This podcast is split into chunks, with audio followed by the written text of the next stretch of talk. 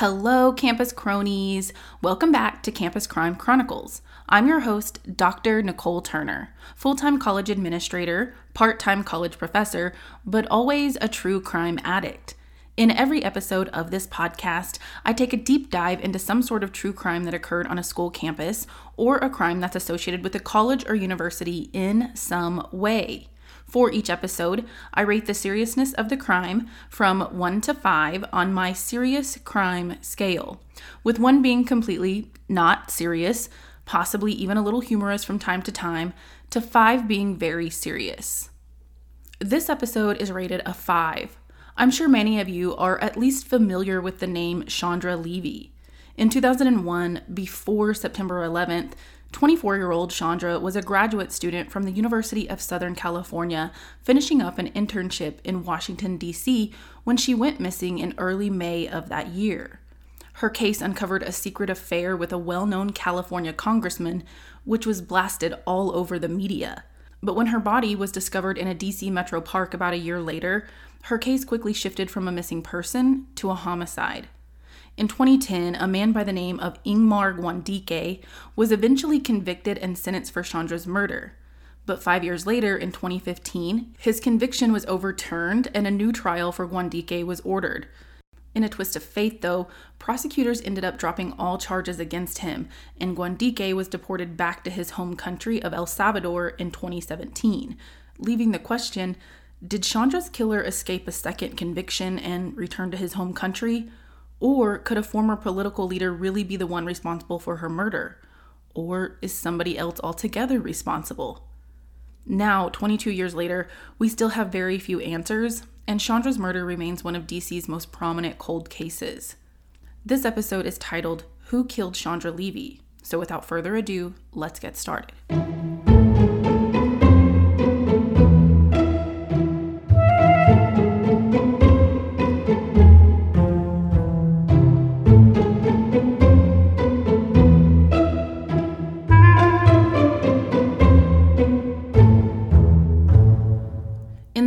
Of 2000, graduate student Chandra Ann Levy finished her master's program at the University of Southern California.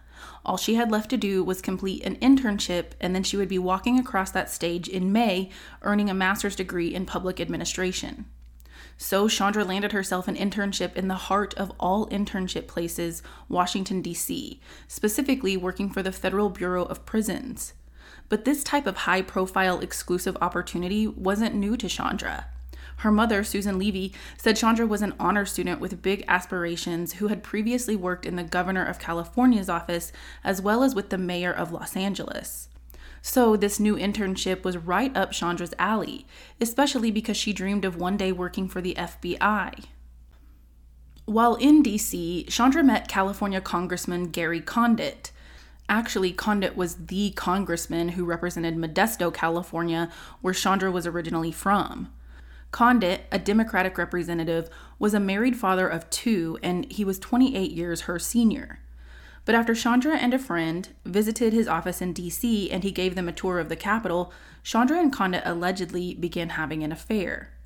Now, Chandra's parents knew she was seeing someone while she was in DC, but they had no idea it was Condit. Not until much later, anyway. So let's fast forward to April of 2001. At this point, Chandra had been in Washington since September, and Chandra's parents, Bob and Susan Levy, were ready to see their daughter. In April of 2001, the Levys flew to DC for Passover weekend and to celebrate Chandra's 24th birthday a little early.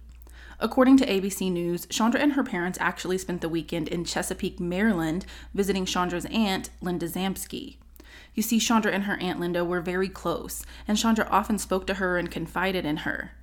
During this stay on this April weekend, Chandra told her aunt that her boyfriend, whom Linda knew was in his 50s from previous conversations, gave her a bracelet. So Chandra told her aunt that her boyfriend had given her a bracelet.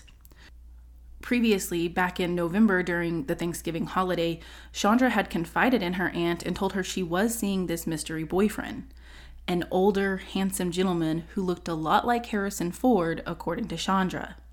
And eventually, she even told her aunt that he was a congressman, though she didn't reveal his name just yet, not during that Thanksgiving holiday. This weekend, though, in April, Chandra let it slip that her boyfriend was Representative Gary Condit from California. So while her Aunt Linda knew exactly who this mystery boyfriend or secret boyfriend was, Chandra's parents still didn't know. At least, still not yet. All they knew was that she seemed incredibly happy and content, and they were simply happy that she was happy. While visiting, Chandra also told her parents that when her internship was done in late April, she planned to pack up her DC apartment and move back to California in early May so she could figure out what was next in her aspiring life goals. According to her parents, Chandra was ready to go back home for a while so she could decide if she wanted to move back to DC permanently and, you know, like find a job there, or if she wanted to apply to the FBI, or if she even wanted to look into law school because Chandra had tossed around all those ideas. She just needed a little time after she graduated to, you know, figure it out and make a decision. Regardless of what was next, though, Chandra called her landlord on Saturday, April 28th of 2001 and left him two messages on his answering machine saying her job had ended abruptly. Not really sure what that's about because she knew her internship was ending, but then she emailed her landlord as well and let him know that she was planning to move out soon and leave DC either on May 5th or May 6th. Her graduation was scheduled for May 11th back in California, so she needed to be back in California by then. But the explanation she told the landlord in her email, according to ABC News, was quote, I have no real reason to stay around here, end quote. Meanwhile, it appeared that Chandra began packing up her things and, you know, making arrangements to move. On Sunday, April 29th, she called her Aunt Linda and left her a phone message saying she had some big news to share and that she wanted to talk to her about something important, although she never told her aunt the specifics about what exactly she wanted to share with her, because she never got the opportunity to do so. So then the next day, on Monday, April 30th, Chandra canceled her gym membership and she left the gym in DC for the last time around 7 p.m. The very next day, on May 1st, Chandra sent her parents one final email. She then surfed the web on her laptop until about 1 p.m. But after this, all traces of Chandra were just gone, and nobody in her family or circle of friends would hear from Chandra again. Naturally, Chandra's parents weren't too worried about her at first, you know, like when they first couldn't get a hold of her, because they just thought maybe she just needed some time to herself. I mean, after all, she was a very independent person who kind of marched to the beat of her own drum. But as each day passed with no word at all from Chandra, they became increasingly worried and panicked. By May 6, when her parents knew she should have been back in California and they still hadn't heard from her, they called the DC Metro Police to report her missing.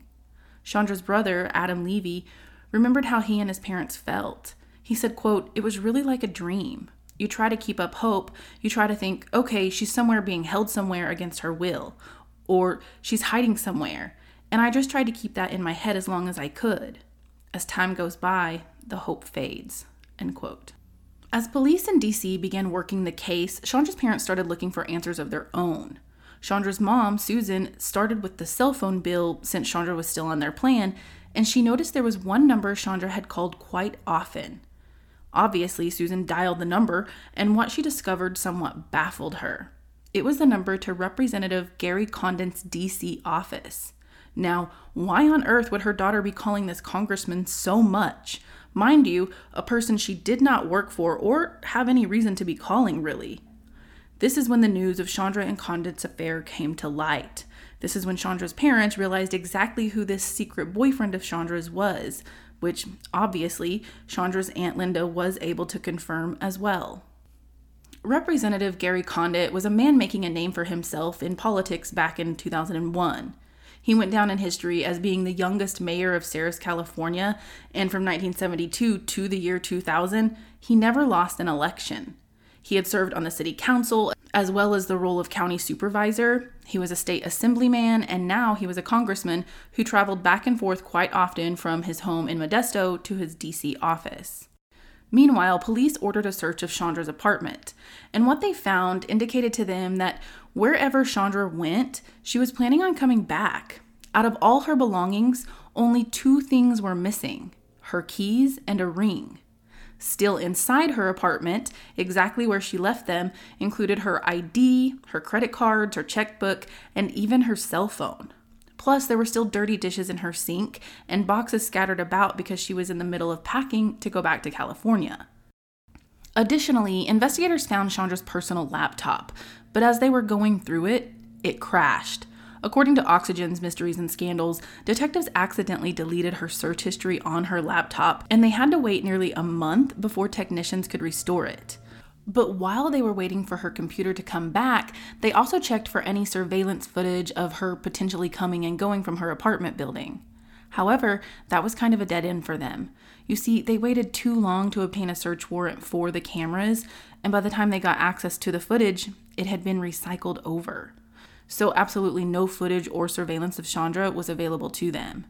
They did, however, also find some old messages on Chandra's answering machine, including messages from Condit about meeting up with her because his schedule was clear.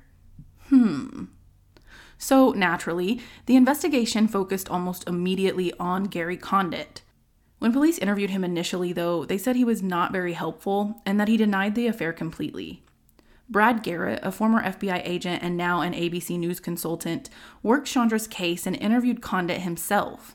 Garrett said it took a number of interviews for Condit to actually admit he had a sexual relationship with Chandra, but when he finally did admit it to police, he said they would typically see each other after hours which actually lined up with the timestamps of those calls to his office that Susan Levy found on the phone bill. Garrett told ABC News that Chandra, quote, led a very isolated life once she started this relationship with Gary because the only time she'd really see him were after hours, end quote. And regardless of whether he would admit it or not, it was obvious that they were, in fact, having an affair. Chandra not only confided in her aunt about the relationship with Condit, but she had told a friend as well. ABC News reported that in December of 2000, Chandra emailed a friend, and in that email, she said, quote, Everything else here in DC is going good. My man will be coming back here when Congress starts up again. Don't tell, redacted, who I am seeing since she thinks I am dating an FBI agent, end quote. Okay, so that redacted, it doesn't say the friend's name, but it just says in place of it, a friend in Representative Gary Condit's office. So basically, she was like telling her friend in the email, like, don't tell their friend that works in the office with him who she's seeing because that friend who works in the office thinks she's dating an FBI agent. Anyway, so more people knew about their relationship than, you know, just Chandra's aunt and now obviously Chandra's parents. Plus, get this. Investigators were able to confirm that Chandra and Condit did have a sexual relationship because they had also found sperm in a pair of underwear at Chandra's apartment that matched his DNA. Now, while Condit supposedly admitted this affair to investigators, you know, eventually that is, by all accounts, he also fully cooperated with the investigation, which basically allowed police to clear him from being an official suspect. So, for starters, he had a strong alibi on the day Chandra went missing on May 1st. Um, he also had a strong alibi for like the days before and after as well. But on that day, that morning of May 1st, his staff picked him up at his condo for work and he spent the afternoon in meetings, one of which was an important meeting with the vice president at the time, Dick Cheney. Later in the day, he went to a doctor's appointment and then he ended his day by having dinner with his wife. Then, Condit allowed police to extensively search his condo in DC for possible evidence. Well, I should say he cooperated with them after they obtained a warrant for the search. Anyway, for hours, they searched his place up and down, including removing pieces of carpet and chunks of his wall. But when they processed it, all of it came back clean, which means they were no closer to solving her case. However, although Condit admitted the affair to police, he never admitted to it publicly at all. In fact, he denied it with every fiber of his being. In my opinion, because it made him look bad as a politician and tarnished his name. I mean, the obvious reason especially because he had been extremely vocal when the scandal between President Clinton and Monica Lewinsky broke years earlier. Apparently, he said the only way the American people could fully trust Clinton again is if he came out and publicly admitted to his actions. Um, okay, man, double standard much? Anyway, in an attempt to clear his name once and for all, Condit agreed to do an interview with ABC News anchor Connie Chung in August of 2001. The interview, in which Condit repeatedly denied having anything to do with Chandra's disappearance, was watched by 24 million people. And by the end of it, 24 million people were convinced that either he was hiding something or that he was just simply a piece of scum. It basically made him look guilty in the public eye because he repeatedly refused to answer the question of if he had a sexual relationship with Chandra. He told Connie Chung, quote, I've been married for 34 years. I've not been a perfect man, and I've made my share of mistakes. But out of respect for my family, and out of a specific request from the Levy family, I think it's best that I not get into those details about Chandra Levy. End quote. He went on to tell Connie that he was not leaving his wife and that he was not in love with Chandra Levy. He said, quote, I only knew Chandra Levy for five months. And in that five months period, we never had a discussion about a future, about children, about marriage. End quote. Now, while the interview made him look guilty to the public, it angered Chandra's mom, Susan. She said they never once asked him to not talk about the affair out of respect for them or whatever, and they never once made that specific request. In fact, she said it was the opposite. She wanted him to talk about it and admit it. Susan said, quote, I wasn't sure if he was really all honest. He acted not confident and a little bit shocked. I felt that he was kind of like guilty of something, that he was caught in something. And I don't think it was just necessarily because he was caught in an affair. It was just his way of weaseling out of it. End quote. Still, Brad Garrett, who worked Chandra's case and interviewed Condit several times, said he personally does not think Condit was involved in Chandra's disappearance or murder. Garrett said, quote, What would be his motive in harming her? His life was going on. He was still married. He was still a congressman. She was somebody that was passing through his life.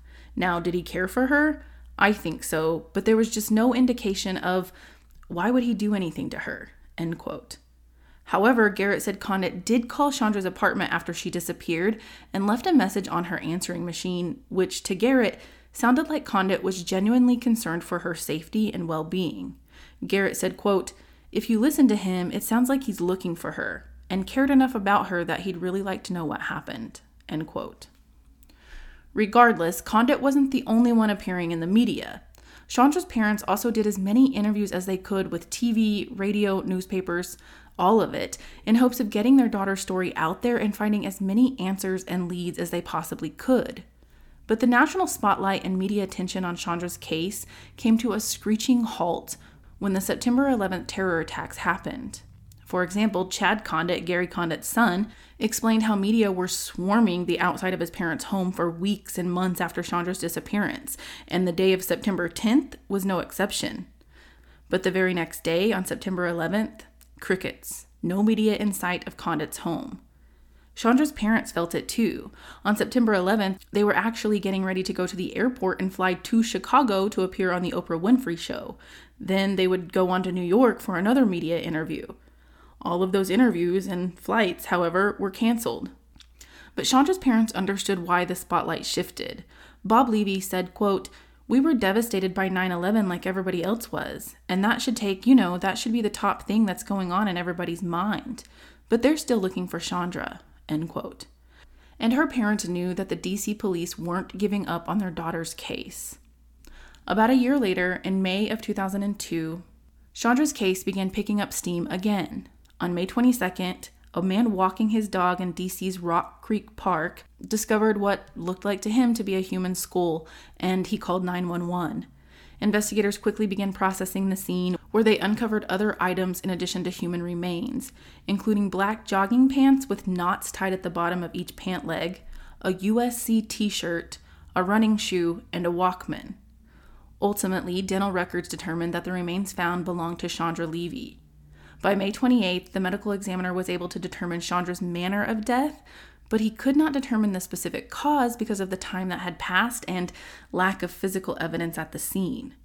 According to ABC News, the medical examiner said, quote, the circumstances of her disappearance and her body on recovery are indicative that she died through the acts of another person, which is the definition of a homicidal manner of death. End quote. Also, side note, the knots tied in Chandra's jogging pants also signified foul play to investigators. So they officially switched their investigation from a missing person to a homicide. But now they needed to figure out one, why she went to Rock Creek Park in the first place because she wasn't known to go there, and two, who in the hell killed her? Now, before I go on, I want to circle back around to Chandra's laptop police found in her apartment. Remember how I said that it crashed and her search history was deleted? Well, back in 2001, when they were able to recover the search history, investigators discovered that Chandra had actually researched a visit to Rock Creek Park earlier on May 1st, the day she went missing. Actually, one source, the National Registry of Exonerations, reported that Chandra had more specifically searched for information on the Pierce Klingle Mansion, which is a historic building located in Rock Creek Park. According to Oxygen's Mysteries and Scandals, police were initially ordered to search within 100 yards of all roads and trails in the park when Chandra first went missing. However, they didn't find her because communication lines somehow got crossed, and police ended up only searching the roads, not the trails. And Chandra's body in 2002 was discovered down a dark, steep embankment just off of one of the trails that they had failed to search the year before. I do want to point out, though, that Rock Creek Park is double the size of Central Park in New York City, so there was lots and lots of area to search at the time. So that might help explain a little more how they missed finding her body the first time around. Regardless, police were starting to get more answers, and some of the pieces of the puzzle were beginning to fit together. You see, since they recovered a Walkman and running clothes near Chandra's remains, they considered the possibility that maybe she had researched Rock Creek Park on her computer and went out there for a safe place to run. She didn't normally run outdoors, rather, she would usually elect to run on a treadmill at the gym. But if you remember, Chandra had recently canceled her gym membership in DC the day before. So they thought she could have simply wanted to get one last run in before she left Washington, D.C. to go back to California. And that means she could have been attacked in the park while she was running.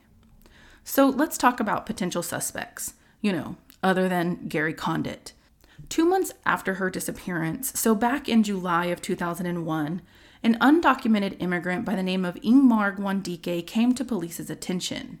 You see, Guandique had been taken into custody for attacking two women while they were running in Rock Creek Park around the same time that Chandra had vanished. One attack occurred in mid May of 2001, and the other occurred in early July of 2001. Though both women thankfully survived to tell their stories, Guandique was sentenced to 10 years in prison in 2002 for attacking and assaulting the two women at knife point. Now, while Guandique was serving that prison sentence, new detectives took over Chandra Levy's case in 2007. And Guandique soon became their prime suspect. Even though they had zero forensic evidence linking him to Chandra's murder, his MO definitely fit the bill. Like, exactly. Plus, their case against Guandique got much stronger when a man came forward alleging that Guandique had confessed to murdering Chandra while they were both serving time in prison. Guandique's former cellmate, a man by the name of Armando Morales, said Guandique told him that he killed Chandra, but that he did not rape her. Apparently, Guandique allegedly told Morales this because he had heard that fellow inmates are not very nice to men who are rapists and murderers. So he wanted to make sure everyone knew that he had not sexually assaulted or raped Chandra, only that he was responsible for her death. However, according to Morales, Guandique said he didn't mean to kill her. He simply wanted to attack and rob her so he could buy drugs. According to court transcripts, Morales said, quote, he said he hid up in the bushes. He ran up behind her, grabbed her from behind by the neck. He dragged her into the bushes. He said by the time he got her to the bushes that she had stopped struggling. He said he never meant to kill her.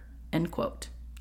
Afterward, Morales said, Guandique informed him that he grabbed Chandra's fanny pack or small pouch and bolted out of there. Apparently, though, Guandique told Morales that he had no idea she died until he was already serving time for the attacks against the other two women, and then police began questioning him about Chandra. Brad Garrett told ABC News that there was still no forensic evidence whatsoever linking Guandique to the murder. The only thing they had was a jailhouse confession, which, as we know, are not necessarily the most credible or reliable confessions on either side. I mean, was it even true, or did this Morales guy just want a deal of some sort? Garrett said there was, quote, no physical evidence, there's no surveillance, there's no DNA, there's nothing, there's no prior relationship. If Mr. Guandique had anything to do with it, it was wrong place, wrong time kind of situation of her and him in the park together at the same time. End quote. While investigators took this into consideration, they ultimately concluded that Morales was telling the truth. That's because of the detail about Guandique taking Chandra's fanny pack. Apparently, that detail that Chandra had a fanny pack but it was missing and never recovered was not something the investigation had disclosed publicly. Therefore, according to the National Registry of Exonerations, Guandique's knowledge of the fanny pack supported the accuracy of Morales' account. So, primarily based on Morales' testimony, prosecutors decided to move forward with a trial and take their best shot. And it worked. Although Guandique maintained his innocence in murdering Chandra Levy the whole time, or even meeting her or crossing paths with her, a jury found Guandique guilty of Chandra's murder in 2010. He was sentenced to 60 years in prison. But wait, that's not the end of the story. You see, a few years later in 2015, Guandique's attorney contended that Morales' testimony during the trial was false. They argued that Morales lied on the stand when he claimed that he had not cooperated with law enforcement on other cases in the past. The prosecutors during the 2010 trial had not disclosed that information to the defense, and therefore were accused of prosecutorial misconduct. So, based on this new evidence, or lack of evidence, or false evidence, or whatever you want to call it, a judge granted Guandique a new trial, which was scheduled for the following year in 2016.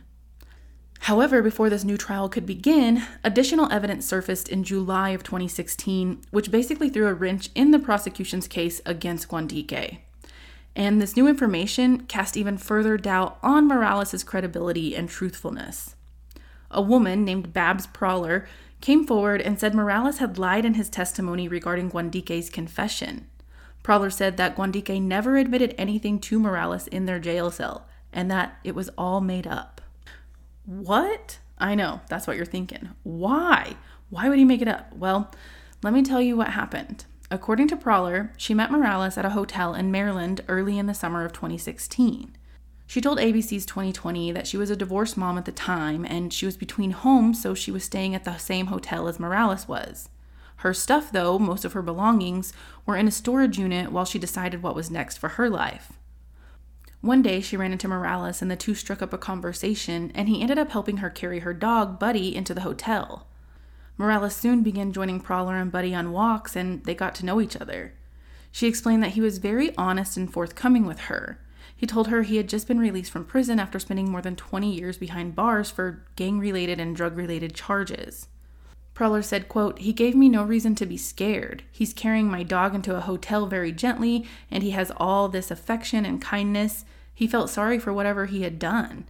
He convinced me that he was a completely changed man. I totally believed everything he told me. End quote. But Prowler changed her mind about Morales after she went out of town on a trip to Ocean City, Maryland. She said Morales insisted on taking care of her dog Buddy and watching her things while she was away. Prowler said, quote, while I'm in Ocean City, he texts me pictures of himself and Buddy, selfies, how they're walking and they're having a good time, and then suddenly I get a text from him and the text has a business card of mine. I've never given him my business card. I've never given him my last name. I'm thinking, that's odd. The only place I have business cards are in my locked file folder. At this point, I'm nervous. He betrayed my trust. End quote. When she returned from the trip, Prowler was much more cautious of Morales, especially because he threatened to physically harm her ex husband. So she started recording their conversations just in case. It didn't take long for Morales to admit to her that he had lied in court and made up the story about Guandique confessing to him. According to Prowler, Morales said, quote, The prosecutors wanted me to lie. They knew they had the right guy, they just needed somebody to say it. End quote. So Prowler went to police and prosecutors with the information and recordings she had. She alleged that his motive for lying in the 2010 trial was to be moved to another prison. Prowler said, quote, he had a mentor who had testified in a case and gotten a reduced sentence. That mentor kind of put that thought in his mind. If you have any information in a case, then you can get better conditions in prison or get a reduced sentence. End quote. According to 2020, Prowler turned over seven hours of the recordings to the prosecution, and then 2020 obtained those same seven hours of recordings as well. However, that one line, y'all, that one piece of information they needed where Morales admitted to lying on the stand was not part of the recordings. Either way, though, prosecutors knew they could no longer prove that Guandique was guilty beyond a reasonable doubt because of the recordings, and now Morales' tarnished credibility. So, on July 28, 2016, at the request of the prosecution, a judge dismissed the charges against Guandique. In May of 2017, Ingmar Guandique was deported back to his home country of El Salvador after serving his sentence for the two assaults that he was convicted of. And it was definitely a good thing he was shipped out of here because, according to USA Today, Guandique was a documented member of the MS 13 gang and he committed numerous violent crimes since he first entered the US illegally. As for Gary Condit, he continues to not only maintain his innocence in harming or murdering Chandra, but also, still to this day, he publicly denies that the affair between him and Chandra ever happened. Even in 2016, he appeared on the Dr. Phil show and adamantly denied it. I mean, even good old Dr. Phil, with his backward Southern boy antics, couldn't get the truth out of Condit. On the show, Condit said, quote, Dr. Phil, I haven't answered that question publicly for 15 years, and I'm not going to change my position or my view on that today or probably any time in the future. Not only is it not relevant, I think people are entitled to some level of privacy. We have lost our common decency in this country, and I have decided to draw the line there. End quote. But when Dr. Phil pressed him a little harder on the question of his and Chandra's affair, Condit flat out said, quote, I did not have a romantic involvement with her. I was not involved in her disappearance in any way. End quote. Regardless, Condit wasn't completely unscathed in the aftermath of everything. When it was all said and done, his political career was trashed, and in 2002, he lost his bid for re election. Condit has not been involved in politics in over 20 years. Meanwhile, Chandra's parents are devastated that they are back to square one and their daughter's case has gone cold once again. Susan Levy said, quote, There's never a day that I don't think about her. Our future, grandkids, and time that we would have spent together. We have moments of pleasure doing things together as a family, but deep down the hurt is there. The toll it has taken upon Adam and Bob and myself is very, very hard. It's painful, and you don't heal. Closure is is a very bad word. There's no such thing. We thought we had the truth with Guandique. Now I feel like I'm back to not knowing. If he didn't do it, then who did kill my daughter? End quote. So I want to know what y'all think. Was Ingmar Guandique responsible for Chandra's murder? Or could Gary Condit have had more to do with it than we know? Or was it someone completely different? There are still so many questions left unanswered. I personally think the evidence, with what little there is, points to Guandique. It was just unfortunate how the justice system played out in this case. But still, I want to know what y'all think. Okay, y'all, that officially brings us to the end of Chronicle 51. Be sure to check out my social media where I always post photos associated with each case and episode. You can now find me at Campus Crime Chronicles on both Facebook and Instagram. Or you can follow my personal account on Instagram at Nicole Kalynn. That's K A L Y N N. And be sure to check out my TikTok for some additional campus crime stories I'm working on, I, I keep saying this all the time. I am working on getting more stories up there. But if you haven't checked out my TikTok, go check it out because there are definitely several stories up there. Um, okay, well, that is all for today. So bye for now. Campus Crime Chronicles is researched, written, and recorded by me, Nicole Turner, and it's edited and produced by Giari Gasaway. Tune in again in two weeks for the next Chronicle.